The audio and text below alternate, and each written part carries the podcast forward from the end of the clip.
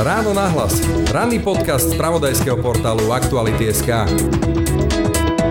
Aktuálne sa opäť dostávame do témy vo verejnom diskurze povinné očkovanie. Vidíme tu, ako v rôznych tých obchodných reťazcoch prebiehajú súboje aj o rúška, respektíve možnosť chodiť nakupovať bez rúšok. Opäť sme v lockdowne, delíme spoločnosť na očkovaných a neočkovaných.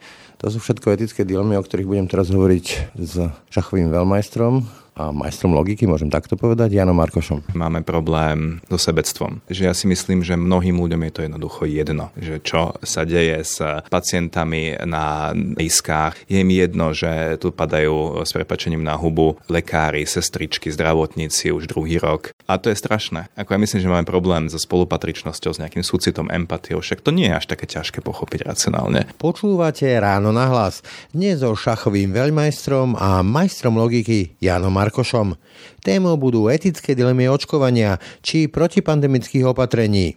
No a sme my vlastne vôbec spoločnosť stojaca na rozume a logike a aké odpovede nám o tom, ako i o nás samých dáva doba pandémie covidu? Odpovie Jan Markoš. Pekný deň a pokoj v duši praje, Brian Dobšinský. Počúvate podcast Ráno na hlas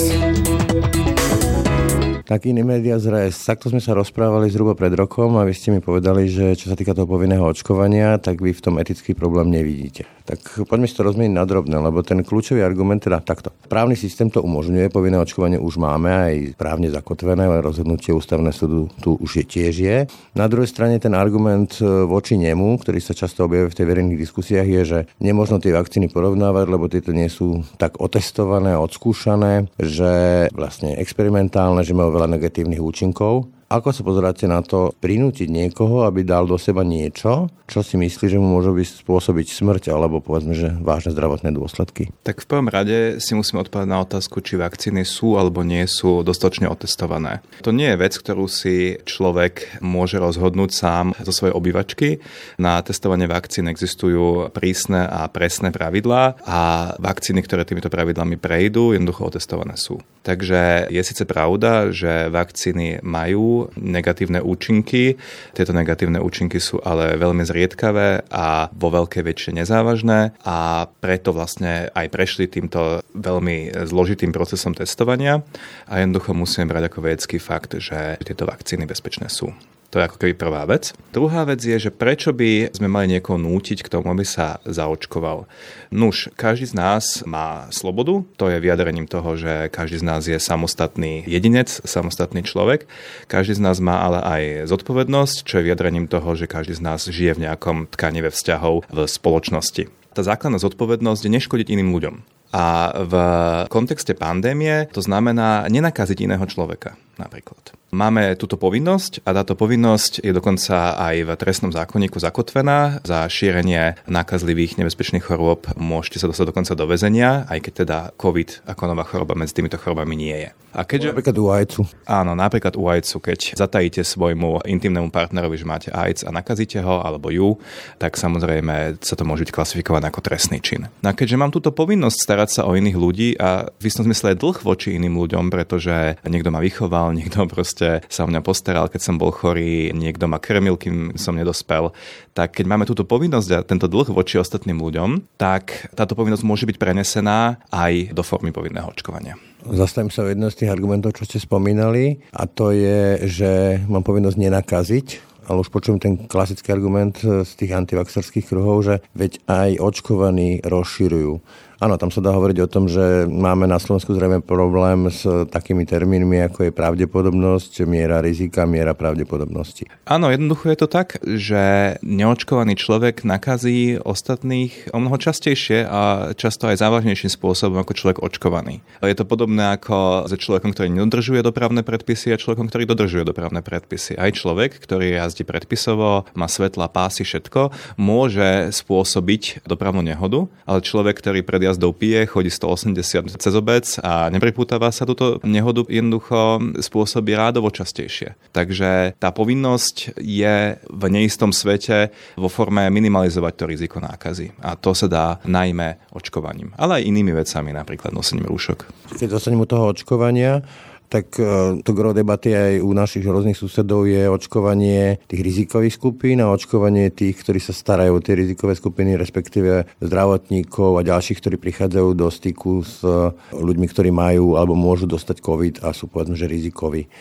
Mám ja právo, povedzme ako príbuzný, mám starú mamu e, niekde v nemocnici alebo v DSS žiadať, aby myslím, také etické právo, morálne právo žiadať, aby tí, ktorí sa o ňu starajú, keďže je vo veľmi vysokom veku, je vysoko riziková, aby boli zaočkovaní, že takáto povinnosť tam pre nich by mala byť? No máte právo požadovať, aby vaša stará mama bola v bezpečí a máte práve požadovať po tých ľuďoch, ktorí sa o ňu starajú, aby podnikli kroky, aby v tomto bezpečí bola. Ľudia, ktorí si zvolili nejaké povolanie, napríklad, e, že sa starajú v domoch sociálnych služieb, majú okrem tej ako keby všeobecnej ľudskej povinnosti ešte ako keby ďalšiu profesnú povinnosť. Oni uzavreli určitý sociálny kontrakt tým, že sa rozhodli pre toto povolanie a súčasťou toho sociálneho kontraktu je aj to, že sa starajú o blaho ľudí, ktorí, alebo malo by byť samozrejme primárne, že starajú o blaho ľudí, ktorí sú im zverení do opatery. Takže tam tá povinnosť je ešte silnejšia, si myslím. Čiže nevidíte žiadny etický problém v tom, keby štát nariadil minimálne to povinné očkovanie v takýchto segmentoch eh, tých, ktorí sa starajú v nemocniciach, domov sociálnych služieb, v centrách sociálnych služieb, prípadne možno učiteľov? Ja rozumiem tomu, že tu narážajú na seba ako keby dve hodnoty. Hodnota slobody a hodnota toho, že nemám škodiť iným ľuďom. A je pravda, že očkovanie bezpečnou vakcínou, to zdôrazňujem bezpečnou vakcínou v istom zmysle, je obmedzením slobody, lebo ten človek si nemôže vybrať, či sa zaočkuje alebo nie, ale tá miera toho obmedzenia je o mnoho menšia, ako vlastne to bezpečie, ktoré poskytne tým ostatným ľuďom. Takže ja v tom nevidím etický problém. Myslíte si, že problém celej tej debaty, akú nás môžeme sledovať na sociálnych sieťach vo verejnom priestore, je do veľkej miery to, že máme problém chápať e, celú tú teóriu pravdepodobnosti, že nerozumieme, nevieme rozlíšiť tú mieru rizika. Dám úplne iný ilustračný príklad. Ľudia sa boja lietania, cestovania lietadlom, hoci tá pravdepodobnosť toho, že to lietadlo spadne, je dramaticky nižšia ako havária autobusu, auta a podobne. To je možno jedna vec, že nerozumieme pravdepodobnosti takýmto racionálnym zdôvodneniam, ktoré nie sú jednoduché, ako fungovanie vakcín a to, ako sa šíri epidémia a podobne, to nie sú úplne jednoduché veci. A druhá vec je, že máme problém so sebectvom že ja si myslím, že mnohým ľuďom je to jednoducho jedno, že čo sa deje s pacientami na iskách. Je im jedno, že tu padajú s prepačením na hubu lekári, sestričky, zdravotníci už druhý rok. Je im jedno, že niekto môže mať dieťa s cystickou fibrózou, imunodeficientného nejakého príbuzného. Je im jedno, že existujú ľudia, ktorí proste majú rakovinu a potrebovali by sa dostať teraz k liečbe a nedostanú sa. A to je strašné. Ako ja myslím, že máme problém so spolupatričnosťou, s nejakým súcitom, empatiou. Však to nie je až také ťažké pochopiť racionálne. Ale... Čiže je takéto slovenské bližšia košel ako kábada alebo nepáli, nechať čo ťa nepáli? Zdá sa mi, že nerozumieme tomu, že sme jedna veľká rodina. Že jednoducho, OK, týchto príbuzných sme si nevybrali, nemusíme na Slovensku s každým súhlasiť, nemusíme proste každého mať úplne rady, ale sme v tom proste spolu a sme ako keby jedna, jedno veľké spoločenstvo, jedna veľká rodina a proste musíme sa nejak vzájomne o seba postarať. Ja myslím, že pani prezidentka to povedala veľmi jasne aj v tom emotívnom prejave pred niekoľkými dňami, že jednoducho, keď časť spoločnosti proste evidentne trpí, tak ako si musíme pomôcť. Ja to zvyknem pripodobňovať k, činžiaku, že nikto nechce za suseda niekoho, kto nerešpektuje tie normy a zároveň čakáme od tých susedov, aby povedzme pomohli hasiť požiar, keď vybuchne u mňa. Čiže to spoločenstvo, ktoré má reálne výsledky. Áno. Ja ešte môžem to zase pripodobniť, ako keď už som hovoril o rodine k rodine. Že napríklad situácia, že máte proste dvoch rodičov, oni majú deti, rodina je šťastná, tak predstava, že by povedzme manželka manželovi alebo manžel manželke zakazovali chodiť von a proste stretávať sa s kamarátmi, to by bolo obmedzenie slobody. Ale v okamihu, keď napríklad tá manželka ochorie vážne, a o tie deti sa nemá kto postarať a o ňu a ten manžel by sa rozhodol, že on ide von, lebo on má svoju osobnú slobodu proste a na tomu nikto nebude šiahať a nechá ich tam v tom, tak to je evidentne ako keby neludské zaobchádzanie v rámci tej rodiny. A vlastne v tom veľkom rozmere to máme teraz na Slovensku. Že tu sú naozaj ľudia, ktorí ako keby potrebujú pomoc a tých ľudí sú státisíce reálne a nemôžeme sa proste rozhodnúť, že teraz my máme svoju osobnú slobodu. Je to proste krízová situácia, musíme spolu zafungovať a súčasťou toho je aj to povinné očkovanie. V rámci toho očkovania sa objavili napríklad aj také návrhy, že očkujme teda a povinne tú rizikovú skupinu, to znamená seniory 60+. Plus. Bolo by možné, alebo je etické nútiť svojho starého otca, svoju starú mamu k tomu, že sa musí nechať zaočkovať, respektíve teda správať sa k ním ako malým deťom, tie sa tiež nepýtame, keď máme povinné očkovanie, myslím, 10 ich máme. Z etického hľadiska si myslím, že to možné je, pretože oni sú práve tí najohrozenejší a je celkom v poriadku, keď sa staráte o druhého človeka pre jeho vlastné dobro, to je tzv. paternalizmus, že vlastne druhému človeku sa snažíte povedať, že toto rob, toto nerob, pretože sa snažíte o neho, o neho ako keby postarať. Je to podobné ako keď štát núti cyklistu, aby si dal prilbu. Ako nad tým sa nikto nejak zásadne nepozastavuje. Alebo lyžiara tiež. Alebo lyžiara, aby si dal prilbu, alebo proste šoféra, aby sa zapásal a podobne že zase to otázka miery, že pokiaľ by bola tá škoda malinkatá a nemôžeme proste každú drobnosť kontrolovať a, každé, a neustále ako každého nútiť sledovať jeho život, presne sme slobodné bytosti, ale pokiaľ ide v podstate o vážne ochorenie alebo smrť a to obmedzenie slobody je naozaj maličké, nechať si pichnúť vakcínu, keď tak akože deň, dva, byť viac v kľude, to predsa nie je nič hrozného to môžeme, myslím, požadovať v podstate po komkoľvek. Ale v takom prípade bolo by asi morálne správne, aby povedzme štát mal nejaký fond, ktorý odškodní prípadne negatívne následky, lebo tie, nezakrieme si oči, nejaké sú. Áno, samozrejme. Toto je ako keby dôležitá vec v celej komunikácii o vakcínach, že vakcína je 99,9%, ale 100% jednoducho nie je.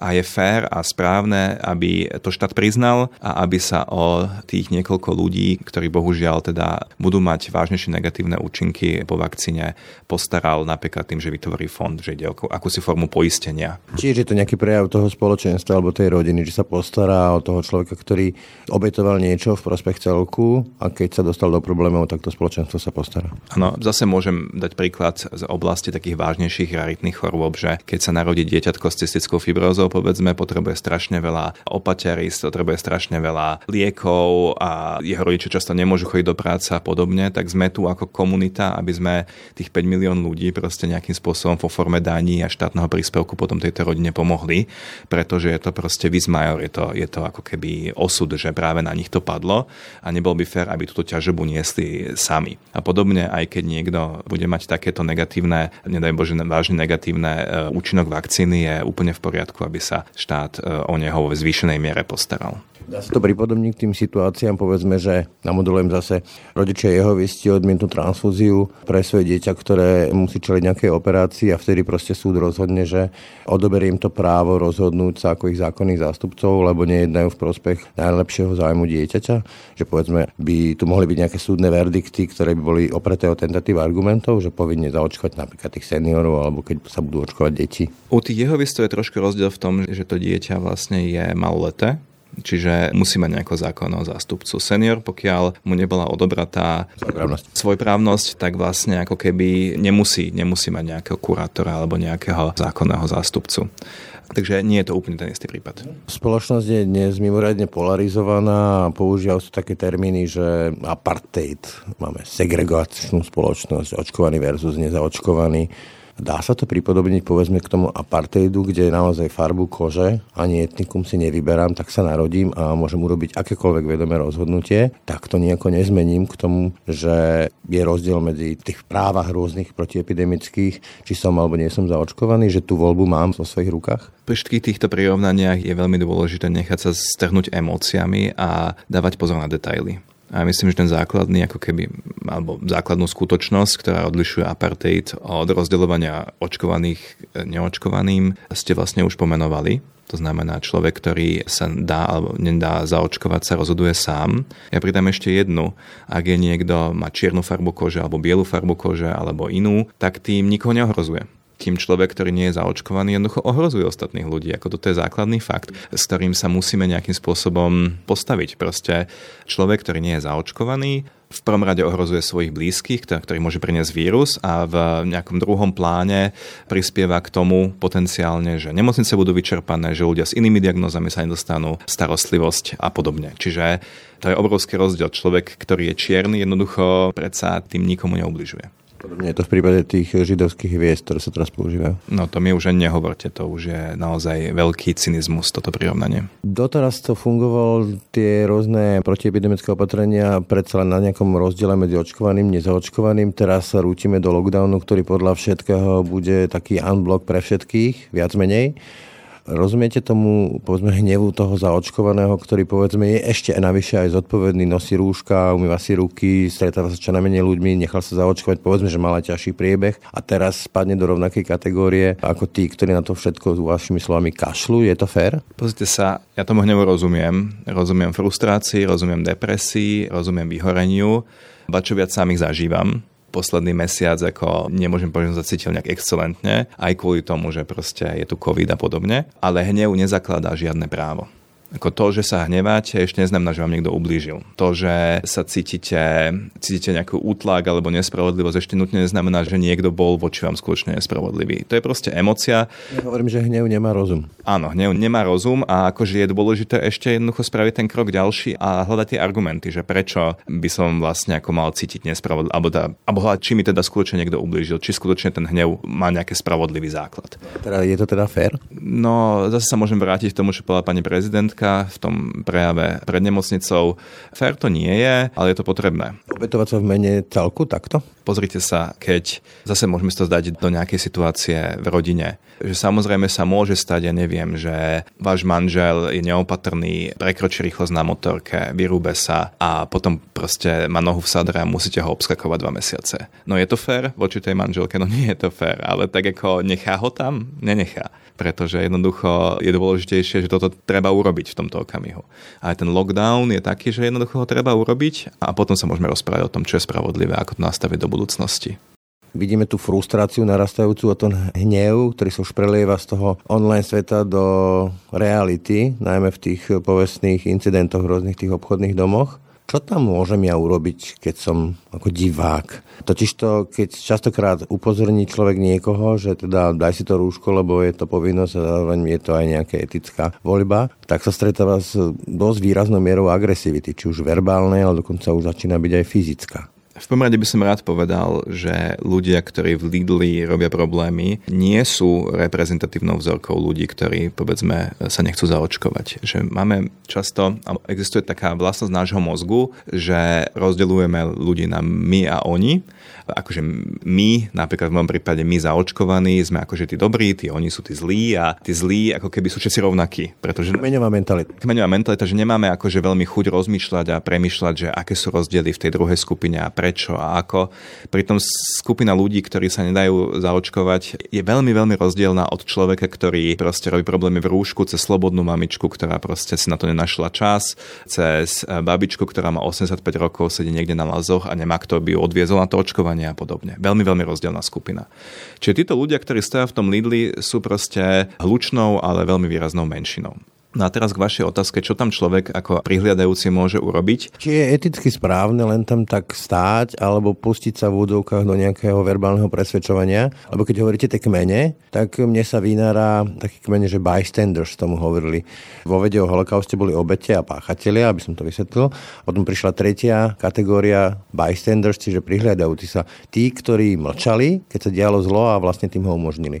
A ja mám taký pocit, že tu strašne veľa ľudí je tých bystanders. Ja by som rád upozornil na to, že existuje vlastne aj v oblasti etiky sú dva rozličné ako keby druhy činov.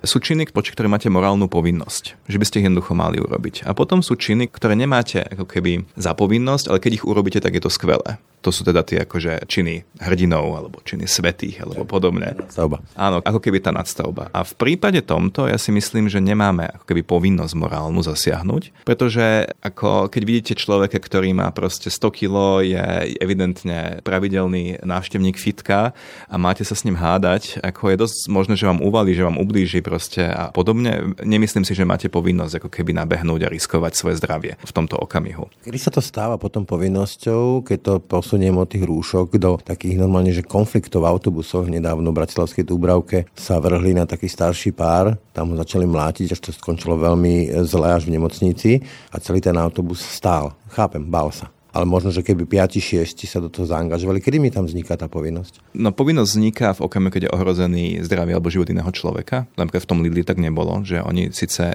títo ľudia robili problémy, ale nevyzeralo to tak, že idú ublížiť proste, že idú ublížiť predavačkám alebo, alebo podobne fyzicky, myslím.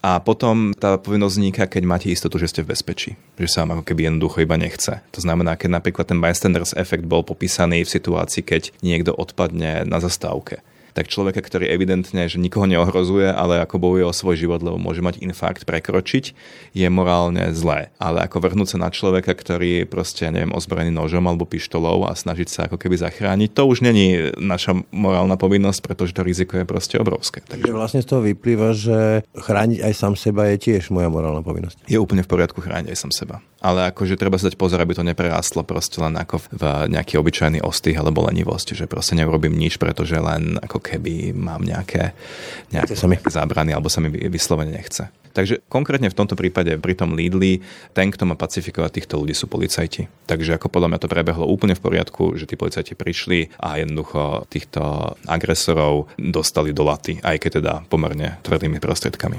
Čiže vy v tom nevidíte morálne nič zlé, keď štát ukáže, že vie zasiahnuť aj tvrdo, že ukáže svoju silu a moc vymáhať zákony, na ktorých sme sa spoločne dohodli? Nevidím v tom nič zlé v okamihu, keď ide o ohrozenie ľudí. Oni síce akože fyzicky proste aktívne nikomu neubližovali, ale proste boli tam bez tých rúšok. Čiže ako keby v tom okamihu ten policajt chráni vlastne všetkých tých ostatných ľudí, ktorí sú v obchode, chráni právo na nejaké podnikanie a myslím si, že to úplne v poriadku, keď ich vyzvú, oni nechcú ísť, tak proste ich vynesú. No. Čo už ten lockdown prináša aj také situácie, že a už niekoľko týždňov v tých čiernych okresoch, také povestné fitko, ktoré odmieta sa zatvoriť, pretože ten jeho majiteľ môže povedať, ja na to nemám, živím dve, tri, štyri, ja neviem koľko detí a mojou morálnou povinnosťou je ju uživiť. Tento štát mi nedáva dostatok prostriedkov ako kompenzáciu, no tak proste kašlem na tie opatrenia, aby som uživil tie svoje deti. Míli sa? Nie, nemyslím si, že sa míli. Je to skutočne tak, že tá pandémia dopadá na rôzne skupiny ľudí nerovnomerným spôsobom, napríklad na tých ľudí vo fitku alebo aj na zdravotníkov konec koncov a je psou povinnosťou štátu, aby vlastne vyrovnával tieto rozdiely medzi jednotlivými ľuďmi, lebo inak by to bolo nespravodlivé, že niekto, kto robí online, v pohode môže ďalej zarábať a v podstate sa mu nič zásadného nedeje. Niekto, kto má reštauráciu, tak môže proste ako ešte povedzme ju spláca alebo tak, tak môže pomaly ako vyhlásiť bankrot a štát sa tvári, že ten človek neexistuje. Toto je obrovský problém. Ja celkom rozumiem, že tí ľudia sú nespokojní, ale tá cesta nie je porušovať pandemické pravidlá, ale jednoducho spoločne tlačiť na štát, aby dokiaľ niečo robili, aby tie kompenzácie boli a boli v primeranej výške. Záverom, vy sa venujete logike, píšete o nej knihy, píšete knihy o etických voľbách. Keď sa pozeráte na to, ako sa u nás e, riadi pandémia, na to, ako vyzerá ten verejný diskurs o, povedzme, pandémii, sme spoločnosť, ktorá ako tak aspoň nejakým spôsobom uznáva logiku, riadi sa logikou, alebo naozaj vezieme sa na nejaké vlne emócií? Sme spoločnosť, ktorej e, zásadným spôsobom chýbajú šikovní ľudia. Je to ako človek, ktorý proste neviem, robil čašníka a potom mal nehodu a stratil obe ruky že stále sa môže pokúšať robiť čašníka, ale proste vždycky to bude strašné a strašné trápenie. A my sme spoločnosť, Slovensko je spoločnosť, ktorému chýbajú proste tí ľudia, tie ruky, ktoré by mohli reálne urobiť kvalitný manažment pandémie, postarať sa o zdravotníctvo a podobne. Sme proste preriedený les, kde tie najlepšie stromy už padli, alebo sa v zahraničí, aby som to presnejšie povedal. A to je obrovský problém, dlhodobý problém a uvidíme, čo sa s ním dá vlastne robiť. A nezúfa si logik šachista, keď sleduje tú verejnú diskusiu, že aké logické faily, aké blúdy sa tu šíria a sú úspešné? Ja si zúfam skôr nad tým, keď vidím naozaj tú mieru sebectva vlastne od vrchu až na spodok a od ľudí vo vláde, ktorí proste jediné, čo robia, je, že sa dívajú na prieskum verejnej mienky, ako niekto povedal, nespomínal si, kto sa bez toho ani napijú pohára vody. Neurobia proste odvážne rozhodnutie až po ľudí, ktorí naozaj si povedia, sme mladí, zdraví, ako môžeme tu chodiť bez rušok a nezaočkovaní a tak keď niekoho nakazíme, tak je nám to fuk. Ako logika je samozrejme dôležitá vec, ale ako nejaká základná empatia je niečo, čo tú spoločnosť drží pohromade a to ma naozaj mrzí, že, že je není veľa. Chyba. No, zdá sa mi, že hej, vám nie? No, zdá. Predsa ešte si dovolím jednu otázku k tej logike. Ja som teda emotívny človek, ale logiku som miloval, keď som sa ju učil a študoval. A si ešte pamätám, že za prvej republiky sa tu používali, že sa tu učilo v učebniciach, no, že silogizmy, taký ten klasický, že Sokrates je človek, človek je smrteľný, z toho vyplýva, že Sokrates je smrteľný. Pomohlo by našim deťom, keby sa vzdelávali aj v takýchto, podľa mňa, bazálnych zručnostiach? Používať svoj rozum logicky? Samozrejme, že výuka logiky pomohla, ona teda stále je v silaboch, pokiaľ ja viem pomohla by výuka kritického myslenia, preto vlastne som aj pred rokmi napísal o ňom knížku a snažil sa proste čo najjednoduchším spôsobom vysvetliť, e, čo to obnáša. A samozrejme by veľmi pomohla mediálna výchova, pretože veľmi často tie správy, ktoré na internete mladý človek alebo ktokoľvek stretne, nie sú čierno-biele, že tam nájdete okamžite logickú chybu, ale sú to proste nejaké správy v šedej zóne, ktoré jemne podsúvajú niečo, jemne manipulujú a podobne. A na odhalenie týchto trikov nestačí iba čistá logika, ale naozaj aj porozumenie médiám a porozumenie vlastne tomu, ako sa manipuluje e, s divákmi a čitateľmi. Čiže ten povestný zdravý sedliacký rozum nestačí? Zdravý sedacký rozum nestačí, pretože situácia, v ktorej sa nachádzame, je nová, je unikátna. Pred 50 rokmi svet vyzeral úplne ináč a to, čo nazývame zdravým sedackým rozumom, či individuálnym alebo aj kolektívnym nejakým rozumom tej spoločnosti, proste nefunguje, pretože ten sa strádal stáročia a na tú novú situáciu nie je adaptovaný. Je to úplne rovnaké ako, zase môžem povedať, s fajčením, že pred 50 rokmi ako fajčil úplne každý proste vo filmoch a všade a trvalo niekoľko desaťročí, kým sa tá spoločnosť adaptovala a dohodla sa, že niektoré veci sa proste nebudú robiť, že hlavná hrdina nebude fajčiť a že budú tam nejaké varovania pre mladých ľudí a podobne a podobne, že nejakým spôsobom sa zžila s tým fenoménom cigariet. A fenomén internetu je ešte rádovo odlišný, než toto fajčenie rádovo je silnejší a viac ovplyvňuje na život. Mladí ľudia sú kľudne 8 hodín denne na internete. Bude to trvať niekoľko desaťročí, kým nájdeme akú takú rovnováhu a to si ešte držme palce, aby nevznikla nejaká nejaká, virtuálna realita a ďalšie veci, ktoré zase ten svet posunú do iných šialenejších dimenzií. Toľko Jan Markoš, ďakujem za rozhovor. Ďakujem aj ja za pozvanie. Tak a to už bolo z dnešného rána nahlas naozaj všetko. Pekný deň a pokoj v duši praje. Brani Robšinský. Všetky podcasty z pravodajského portálu Aktuality.sk nájdete na Spotify a v ďalších podcastových aplikáciách.